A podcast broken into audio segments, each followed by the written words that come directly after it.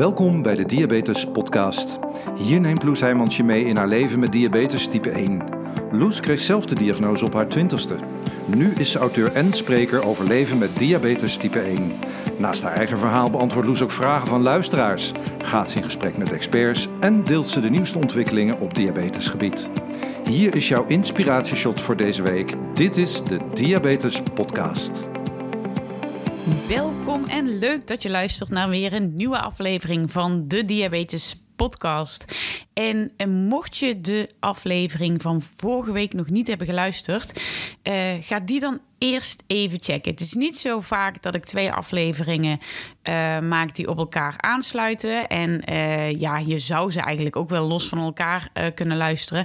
Maar ze horen wel bij elkaar. De afleveringen over 42 factoren die je bloedglucose beïnvloeden. En um, ja, 42 was gewoon een beetje veel om in één aflevering te proppen. Want ik kan me best wel voorstellen dat het heel veel informatie is die, die op je afkomt. Het is ook gewoon een beetje een andere uh, aflevering dan anders. Omdat ik echt um, die factoren met je doorneem en ze opsom en mijn ervaringen erbij vertel. Dus het is, nou ja, gewoon. Um, net even wat meer info om, om tot je te nemen. En toen ik um, de vorige aflevering bij nummer 19 was aangekomen, dacht ik: Het is wel mooi geweest. Ik laat het even uh, op je inwerken. En um, ga de volgende week verder met, uh, met het vervolg. En um, als je nu nog even denkt: hè, hoe zat het ook alweer? Nou, er is dus een Um, een overzicht van 42 factoren die je bloedglucose beïnvloeden. Dus ook uh, zijn van die mooie uh, weetjes die je op een verjaardagsfeestje, als die er ooit weer komen, wel een keer erin kan, uh, kan gooien. Als mensen zeggen, oh je hebt diabetes, moet je zeker een beetje op je eten letten. Ja, en op 41 andere dingen. Um, en ook meteen um, ja, maakt het duidelijk waarom diabetes zo'n fulltime job is en waarom het zo verdomde lastig is om, ja, om je bloedglucose glucose gewoon goed te houden. Want hey, hallo, één variabele waarde is nog tot daaraan toe, twee of drie ook, maar 42 factoren. Nou, uh, we, doen het, uh, we doen elke dag ons stinkende best. En um, je, je doet het echt fantastisch. Want uh, nou, er zijn mensen die minder ballen in de lucht moeten houden, laat ik het zo zeggen.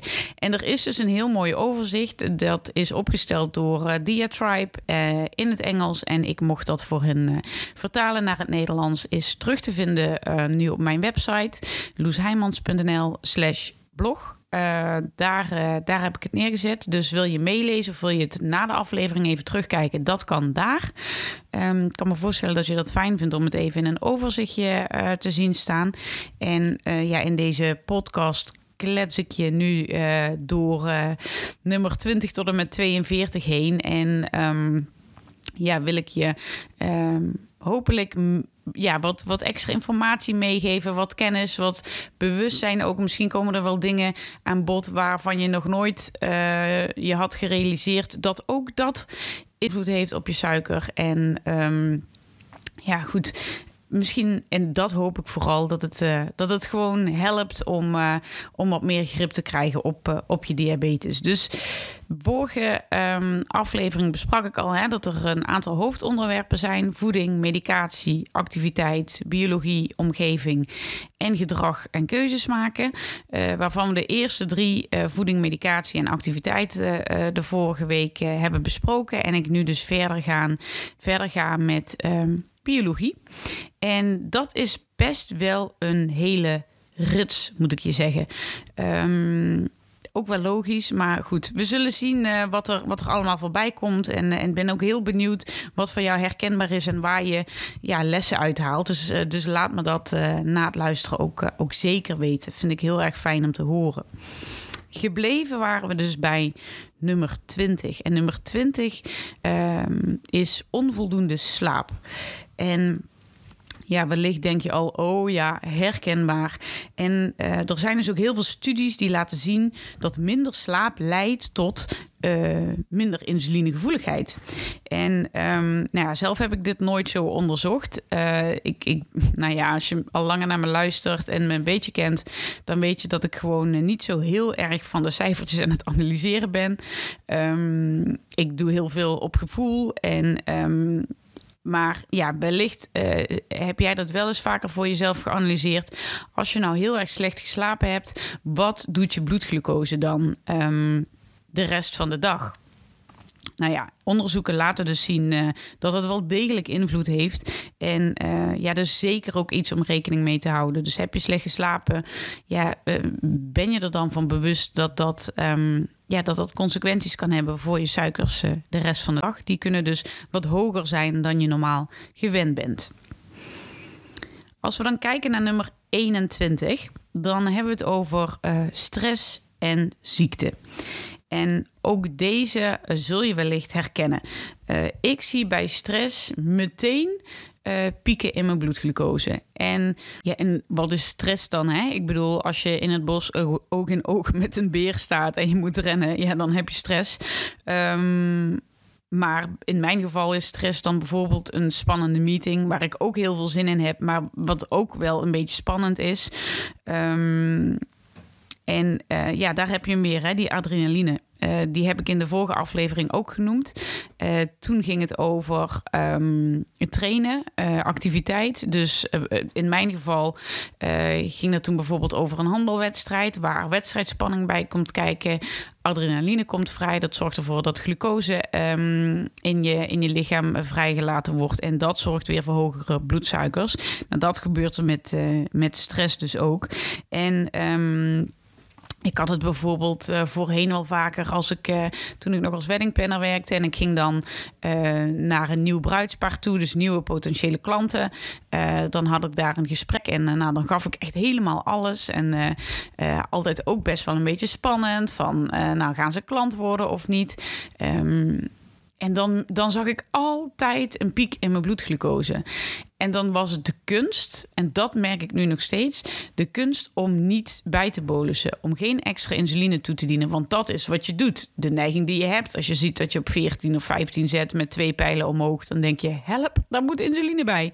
Maar als ik weet dat die stress komt, of dat dat komt door stress en uh, dat het echt midden in zo'n gesprek is, um, en ik ga dan bijbolussen, ja, dan kan ik ook wachten op, uh, op de hypo die, uh, die daarna komt. Want als ik niks doe, dan, ja, dan zie ik gewoon na zo'n gesprek, als ik dan naar huis reed, dan zag ik mijn, uh, mijn bloedglucose al dalen. En, en in de loop van de avond of nacht uh, werd hij dan uh, vanzelf weer, kwam hij op een normaal pijl terecht. Dus dat is mijn valkuil om, om tijdens zo'n stresspiek bij te bolussen. En wellicht is dat herkenbaar. En ziekte is natuurlijk ook zo'n factor die. Um, ja, die je bloedglucose kan doen, doen stijgen. Dat is iets, moet ik zeggen, in mijn situatie. Als ik griep heb, ik heb een aantal van jaar geleden zat ik heel vaak met keelontsteking. Ik heb dan eigenlijk nooit last van mijn, van mijn suikers. Die, die blijven altijd best wel gewoon uh, netjes. Dus uh, ja, je ziet ook dat. Het is zo persoonlijk. Maar over het algemeen kun je wel zeggen dat uh, door ziekte um, ook je bloedglucose gaat stijgen. Dus um, ja, wees je daarvan bewust. Nummer 22 is er eentje die um, over het algemeen uh, je suiker laten zakken. En dat gaat over recente hypo's. voor mij was dit trouwens echt weer zo'n aha-momentje. Dat ik dacht, oké. Helder. Um, het zit namelijk zo: een hypo komt heel vaak niet alleen. Dat merk je misschien zelf ook wel. Ik had het gisteren nog. Drie van die, van die rode kuiltjes in mijn, uh, in mijn glucosegrafiek. Ja, ook dat komt heel af en toe met loepen nog eens door. En dan zijn het geen ernstige hypo's, maar wel dat je drie keer net even zo door die, door die hypogrens uh, zakt. Dat ik ook denk, hè, hoezo opeens drie? Nou, onderzoek heeft dus aangetoond dat wanneer het lichaam nog herstellende is van een hypo, dus je hebt een hypo gehad, om welke reden dan ook, um, je lijf die hyposymptomen uh, minder goed aanvoelt. Uh, en of het lichaam heeft meer tijd nodig om het, um, om het te voorkomen. Dus dan kom je uit een hypo en dan um, voelt je lijf eigenlijk niet meer aan dat je alweer aan het zakken bent. Uh, dus dan zak je weer in een volgende uh, hypo. En vervolgens ja, heeft je lijf ook niet meer de kracht eigenlijk om, uh, om die volgende hypo ook weer te voorkomen. Dus zo zie je dat, dat dat echt wel een reden is om, om alert te blijven als je een hypo hebt gehad. Hou even in de gaten wat er dan de uren daarna gebeurt. En ja, hopelijk kun je dan op die manier die tweede en derde hypo voor zijn. Eentje per dag is al uh, meer dan genoeg. Nummer 23 gaat over het glucoselevel tijdens je slaap. Um, Hierover zijn overigens geen bewijzen. Hè. Diatribe laat in zijn um, uitleg hierover zien dat heel veel van deze dingen kunnen ook gestaafd worden door onderzoek. Sommige dingen ook uh, niet, of zijn in elk geval nog nooit onderzocht. Maar mij werd uh, dit ook enorm duidelijk door het loepen. Um, als mijn bloedglucose in de nacht stabiel is, wat dus nu 95% van de gevallen, als mijn loop gewoon goed werkt, het geval is. Um, dan word ik dus met een goede bloedglucose wakker, ergens tussen de 4 en de 5. En dan heb ik gewoon echt een vliegende start van de dag. Dan, dan is het dus ook veel makkelijker om dat level ook goed te houden de rest van de dag. Terwijl, nou ja, laatst had mijn, uh, mijn loop een keer begeven s'nachts. Mijn telefoon had geen connectie. Nou, uh, lang verhaal kwam erop neer uh, dat ik s'nachts, um, ja, dat hij me niet had bij kunnen sturen. En ik dus net zoals vanouds wakker werd met een waarde van 14,5. Nou, echt dan duurt het zo lang voordat ik weer een beetje op peil ben. En dan is het de kunst om niet van hypo naar hyper te schieten die dag. Toen realiseerde ik me weer, ja, stabiele bloedglucoses tijdens de nacht zijn echt heel veel waard. Um, om, om, ja, voor je bloedglucose tijdens eh, de rest van de dag ook. En dan 24. Het dageraadfenomeen. Dawn phenomenon, zoals het in het Engels heet. Um, ik lees hier heel vaak ja, dingen over dat mensen zeggen: ja, hoe kan het nou? Eh, s ochtends, ik heb nog niks gegeten, ik lig nog in bed en ik stijg alweer. En dat kun je natuurlijk eigenlijk alleen zien als je een, een, uh, een sensor hebt die ook laat zien wat er gebeurt als je, als je slaapt. En dan um, zag ik ook voorheen altijd. Uh, dat mijn suiker aan het stijgen was. En nou ja, er is dus gewoon een verklaring voor. En dat heet het dageraadfenomeen. En dat wil um, eigenlijk zeggen tussen ongeveer 4 en 5 uur s ochtends produceert het lichaam uh, diverse hormonen. Dat doet het niet alleen bij jou, dat doet het ook bij mensen zonder diabetes. Um, dus dan maakt het lichaam eigenlijk minder insuline aan en meer glucagon. En ja, wat ik net al zei, met een CGM kun je die stijging dus, dus heel mooi waarnemen. Um, en het is ook niet zo dat iedereen hier last van heeft, maar het is, ja, het is wel veel gehoord en goed om te weten dat het bestaat, zodat je die onverklaarbare hypers in de ochtend uh, nu misschien opeens wel kunt verklaren. En met een closed loop systeem lost dit zich dus vanzelf op. Dat is natuurlijk fantastisch. Maar wellicht kun je iets aan je bazaal instellingen uh, veranderen. Als je bijvoorbeeld een pomp hebt. Als je weet dat dit gebeurt. En ook dat je daar dus. Um, ja, dat je, dan kun je daar actie op ondernemen. Dus ga dat gewoon eens checken. Uh, wat doet jouw uh, bloedglucose in de, in de vroege ochtenduurtjes? En uh, ja, wie weet kun je, kun je daar iets aan doen met een bezaalstand verhogen. Of uh, nou, overleg het altijd eerst even met je arts. Hè. Het is niet zo dat ik hier medisch advies ga zitten geven. Maar nou, wetende dat dit bestaat, is het goed om, om er even aandacht voor te hebben. Nummer 25. Um, ehm, nog iets wat je bloedglucose omhoog kan drijven, is als je problemen hebt met je infuuszet. Je kunt er een luchtbel in hebben. Uh, je kunt een geknakte canule hebben. Kijk, dit is dan weer het voordeel. Als je spuit, dan heb je dit soort problemen niet. Um, maar als mijn suiker hoog blijft zonder aanwijsbare reden, dan verwissel ik bijna altijd mijn systeem. Um, Gelukkig komt het niet super vaak voor. Maar ja, dat is voor mij als ik echt te hoog zit. En dan is dat nu voor mij zo rond de 18 of 19. En ik krijg dat niet omlaag. Um, dan, um, ja, dan moet er gewoon een andere omnipot op. Um, en let even op, uh, ook de plek van je infuuset kan natuurlijk effect hebben op je bloedglucose. Hè? Ik heb dan de omnipot, nou draadloze pomp. Die kan ik uh, op heel veel uh, plekken plakken. op mijn buik, op mijn arm, op mijn bil, op mijn been. Um, dat, dat is super fijn. Alleen ik heb wel eh, geleerd, gemerkt, uh, door uit te proberen, dat er bepaalde plekken zijn die favoriet zijn. Sowieso omdat het daar het fijnste zit. Maar ook als ik bijvoorbeeld uh, de pomp op mijn bil plak, dan heb ik echt veel hogere waarden. Dan doet de insuline niet zo zijn werk als dat hij dat doet wanneer die op mijn buik zit. En um, ja, buik en arm zijn voor mij echt de fijnste plekken. Um, been is dat ook niet, want ja, gegarandeerd dat één keer in die drie dagen dat hij daar zit, dat ik hem uh, uh, er sowieso uh, aftrek als ik heel nodig moet plassen. Dat is echt al meerdere malen gebeurd, weet je wel. Negen keer denk je er wel aan, oh, ik moet voorzichtig mijn broek omlaag doen. En de tiende keer vergeet je het en rat je zo je pomp mee, mee eraf. Dus um, ja, voor mij zijn het buik en arm, maar ja, ook wel iets om, om uit te testen wat voor jou het beste werkt. En, en om dus te weten dat op sommige plekken ook de insuline gewoon minder goed zijn werk doet. Door naar nummer 26, littekenweefsel. En ik denk les 1, uh, als je de diagnose krijgt, is wat je hoort van je DVK, is uh, nou, wissel nou die spuitplekken en die infuusplekken goed af. Want uh, anders kan het voorkomen dat um, de insuline minder goed wordt opgenomen. Hè? Als je telkens op dezelfde plek spuit of telkens op dezelfde plek um, je, je infuus zet plaatsen, nou, dan kan daar gewoon littekenweefsel ontstaan. En uh, ja, met alle gevolgen van dien. Dus uh, iets om goed op te letten. Nummer 27 um, zorgt voor een hele snelle daling um, in je bloedglucose. Namelijk als je de insuline toedient in een spier. Intramusculaire insuline toediening, ook wel met een duur woord.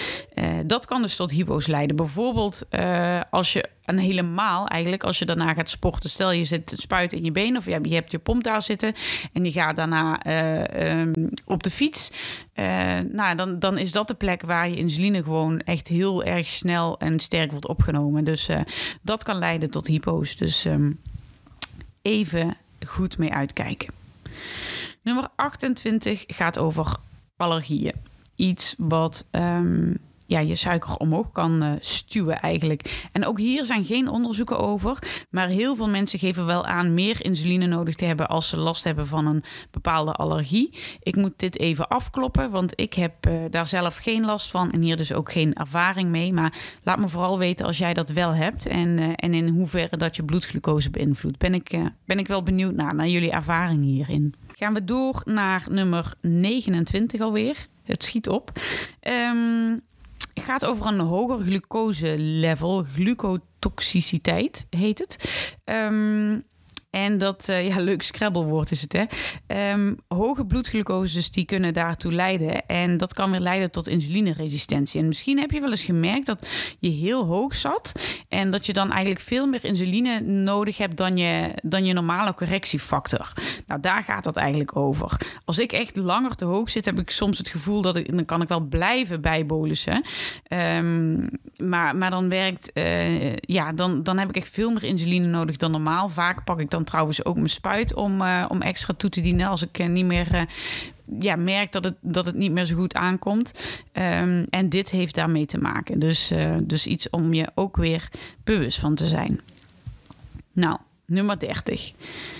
Mannen mogen deze even overslaan, um, maar deze gaat over de menstruatie. En ja, wat zal ik hier eens over zeggen? Um, het is ook mooi, want uh, in het schema staat, uh, valt te zien dat uh, hier staat een, hoog, een pijltje omhoog en een pijltje omlaag bij. Dus weet je, ehm, in die periode kan je bloedsuiker dalen of stijgen. Nou ja, lekker handig om, om dat te weten. Maar ja, toen ik, um, toen ik nog aan de pil was, toen was het uh, toen merkte ik altijd heel sterk dat in de stopweek um, dat ik dan ontzettend veel hypo's had. Dus dan was ik ongesteld en dan, uh, dan hing ik aan elkaar van de hypo's en de chocola. Zo, dat was een beetje zo de combi. Maar later kwam ik er eigenlijk pas achter dat dat kwam doordat ik die week de pil niet slikte. Uh, daar zitten namelijk zoveel hormonen in die invloed hebben ook weer op, op je insulinegevoeligheid. Dat um, in die week dat ik, dat ik niet slikte, had ik gewoon echt veel minder insuline nodig. Nou, dat, dat wist ik dan op een gegeven moment. Um, is ook wel een reden dat ik na mijn zwangerschappen niet meer met de pil uh, wilde beginnen. Want uh, uh, ja, daar, ik had gewoon echt geen zin meer in, in al die schommelingen. En ja, nu moet ik zeggen dat het best wel wisselend is. De ene keer heb ik een paar dagen vlak voor de menstruatie heb ik hele hoge waardes. Echt dat ik middagen op 15 of 16 zit en denk, wat is er aan de hand? Oh ja, dat is er aan de hand.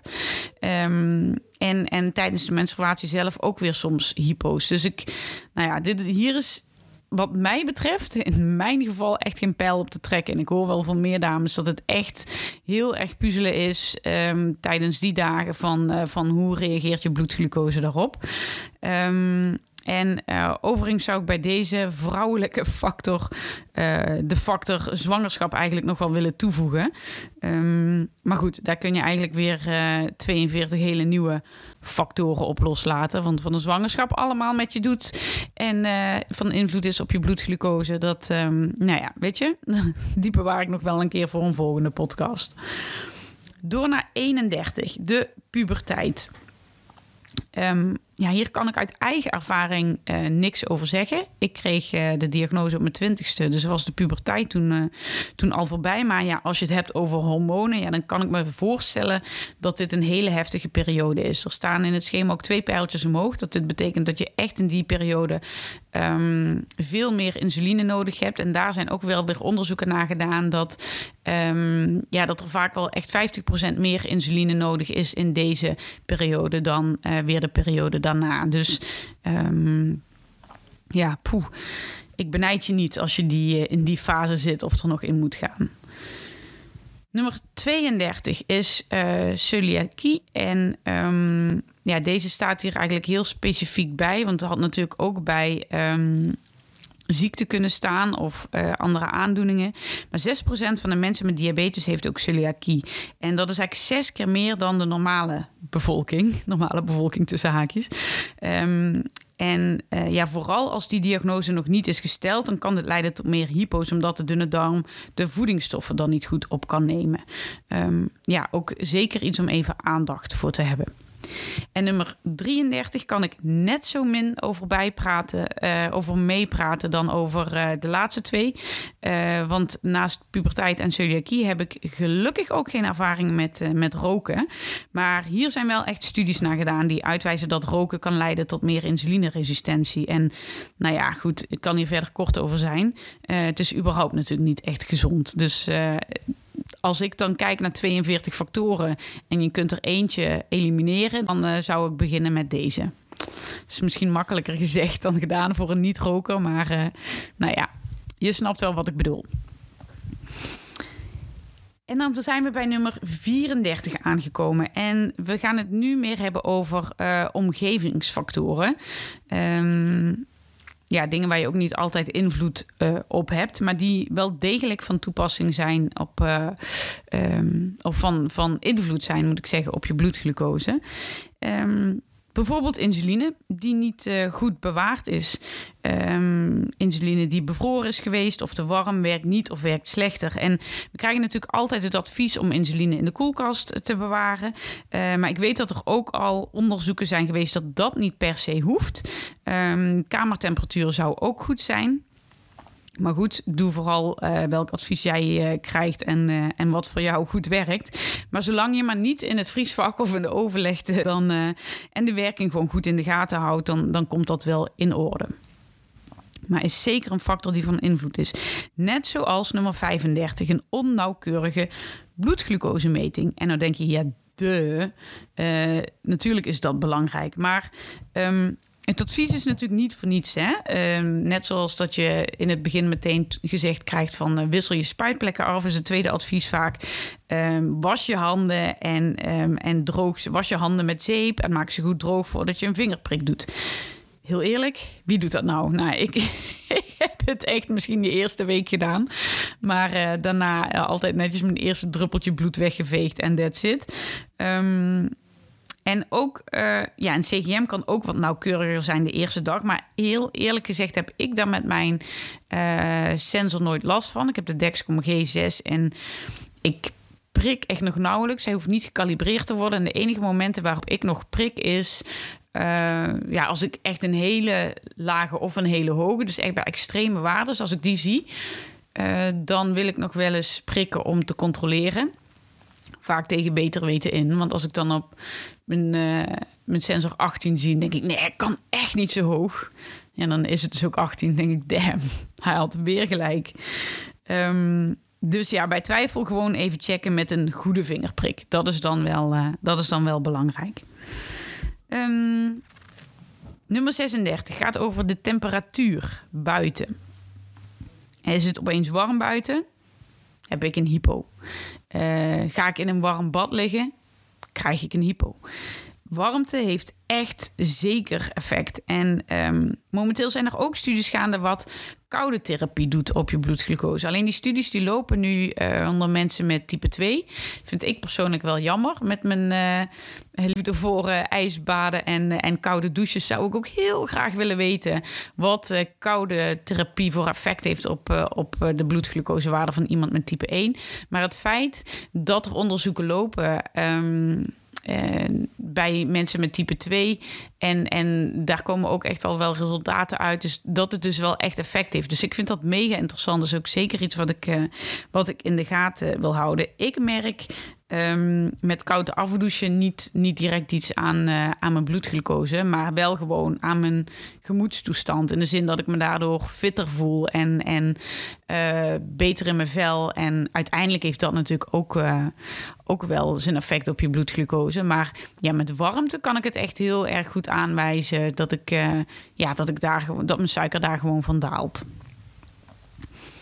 En um, nummer 37. Um, ehm, ja, dat is eigenlijk verbrand door de zon, zonnebrand. Um, ook dat heeft echt invloed op je bloedglucose. Um, kan je een beetje vergelijken met, uh, met stress en ziekte. Maar kreeg toch een eigen plek in deze lijst. Uh, omdat het wel heel belangrijk is om te weten dat dat, ja, dat dat ook een van de factoren is. En nummer 38, we naderen uh, de laatste paar uh, factoren. Um, 38 gaat over hoogte. En er zijn geluiden dat de hoogte uh, de insulineresistentie kan doen toenemen. Dus houd het altijd in de gaten als je naar een hoog gebied gaat, de bergen in, uh, wat dan ook. Maar goed, als je de bergen ingaat om daar te klimmen, uh, dan ben je dus ook weer actief bezig en kan je daardoor ook weer juist minder insuline nodig hebben. Dus ook bij deze staat een, een vraagtekentje in, in het schema van ja, wat doet het nou precies? ga je er hoger van zitten of lager? Hè, lijkt net zo'n spelletje, hoger, hoger, lager. Nou, bij deze weten we het niet. Um, en, en lopen er nog, uh, nog onderzoeken. Dus bij deze weten we het niet, maar uh, ja, wel zeker iets om goed in de gaten te houden. En dan komen we bij het laatste onderwerp, wat gaat over uh, gedrag en keuzes maken. En uh, ik vind het wel een hele mooie dat, uh, dat deze erin staan.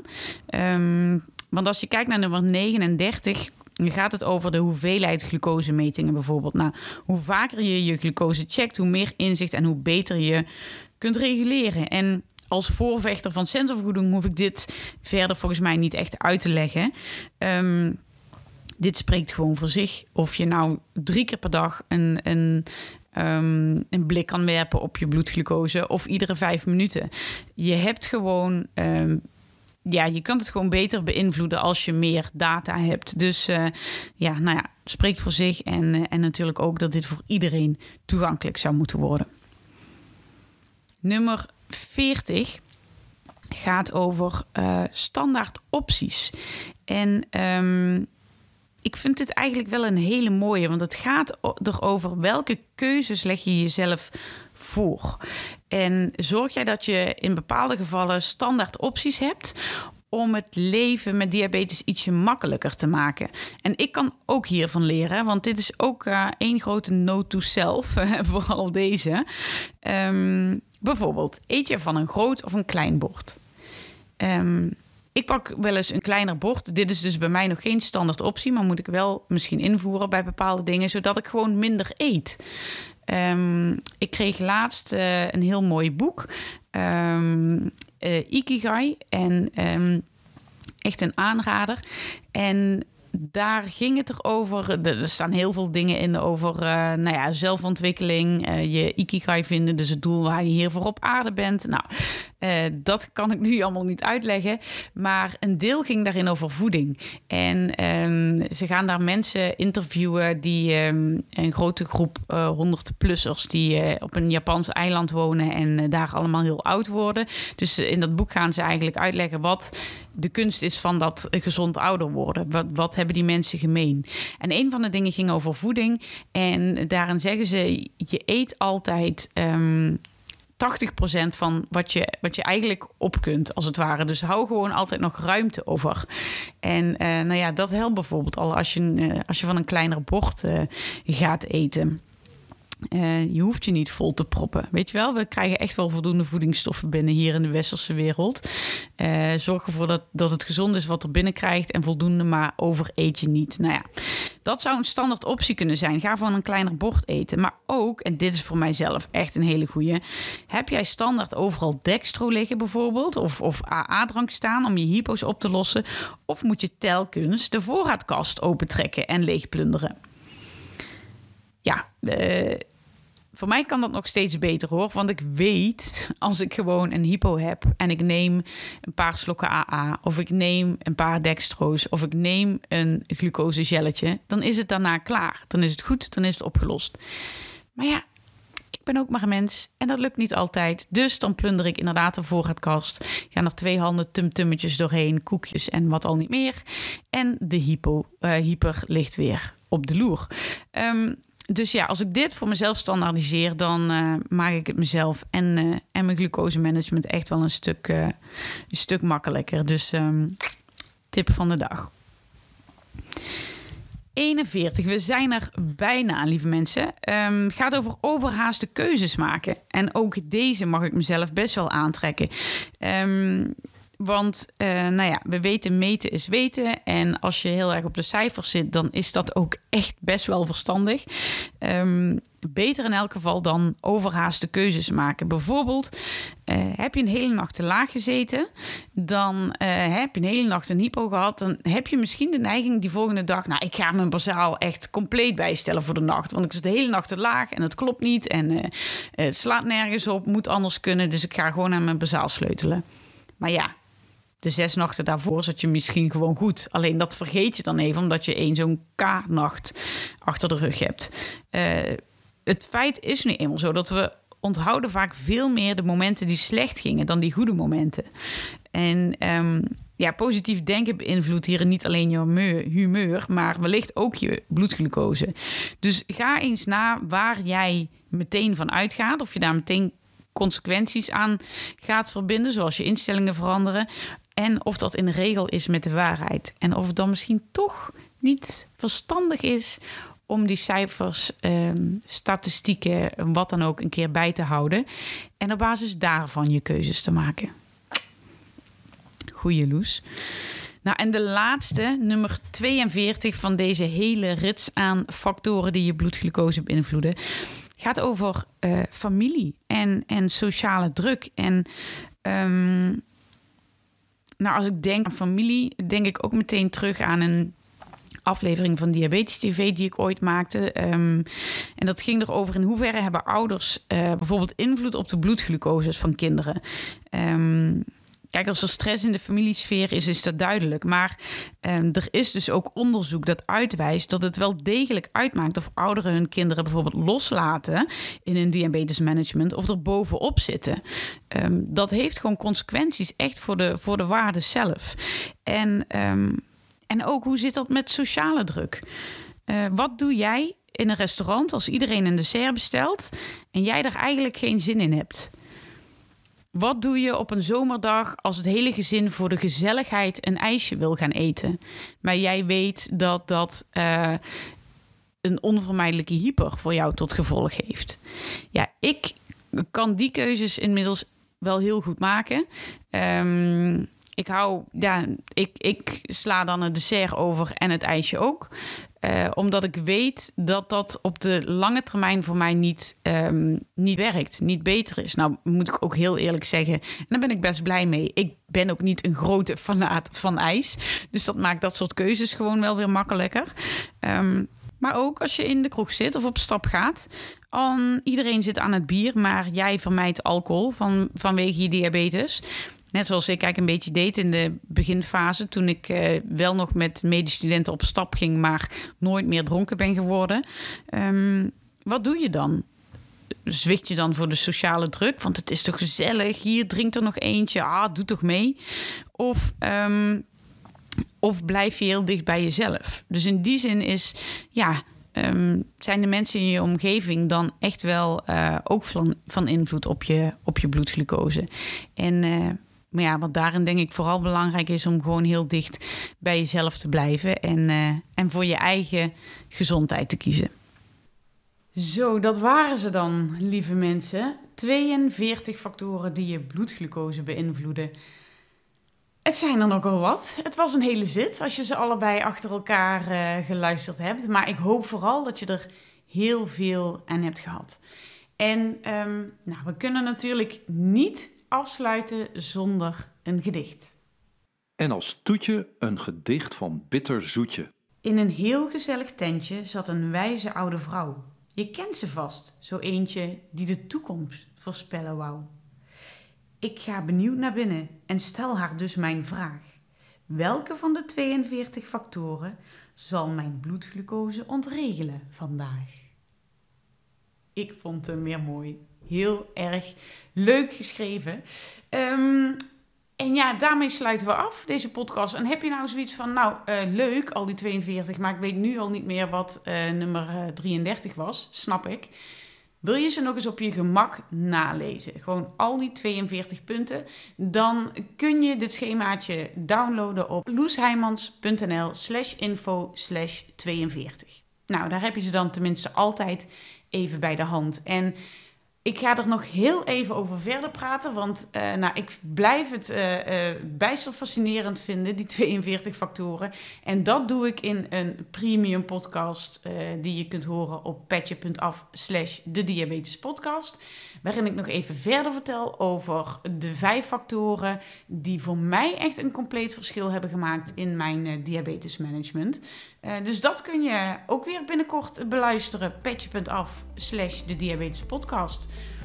Nou, dit was het weer voor vandaag. Ik hoop dat je met veel plezier geluisterd hebt. Geef een like of een review. Uh, stuur me een berichtje op Instagram. Je kent het allemaal wel. Ik hoor heel graag van je. En zeg bij deze tot de volgende keer. Dag!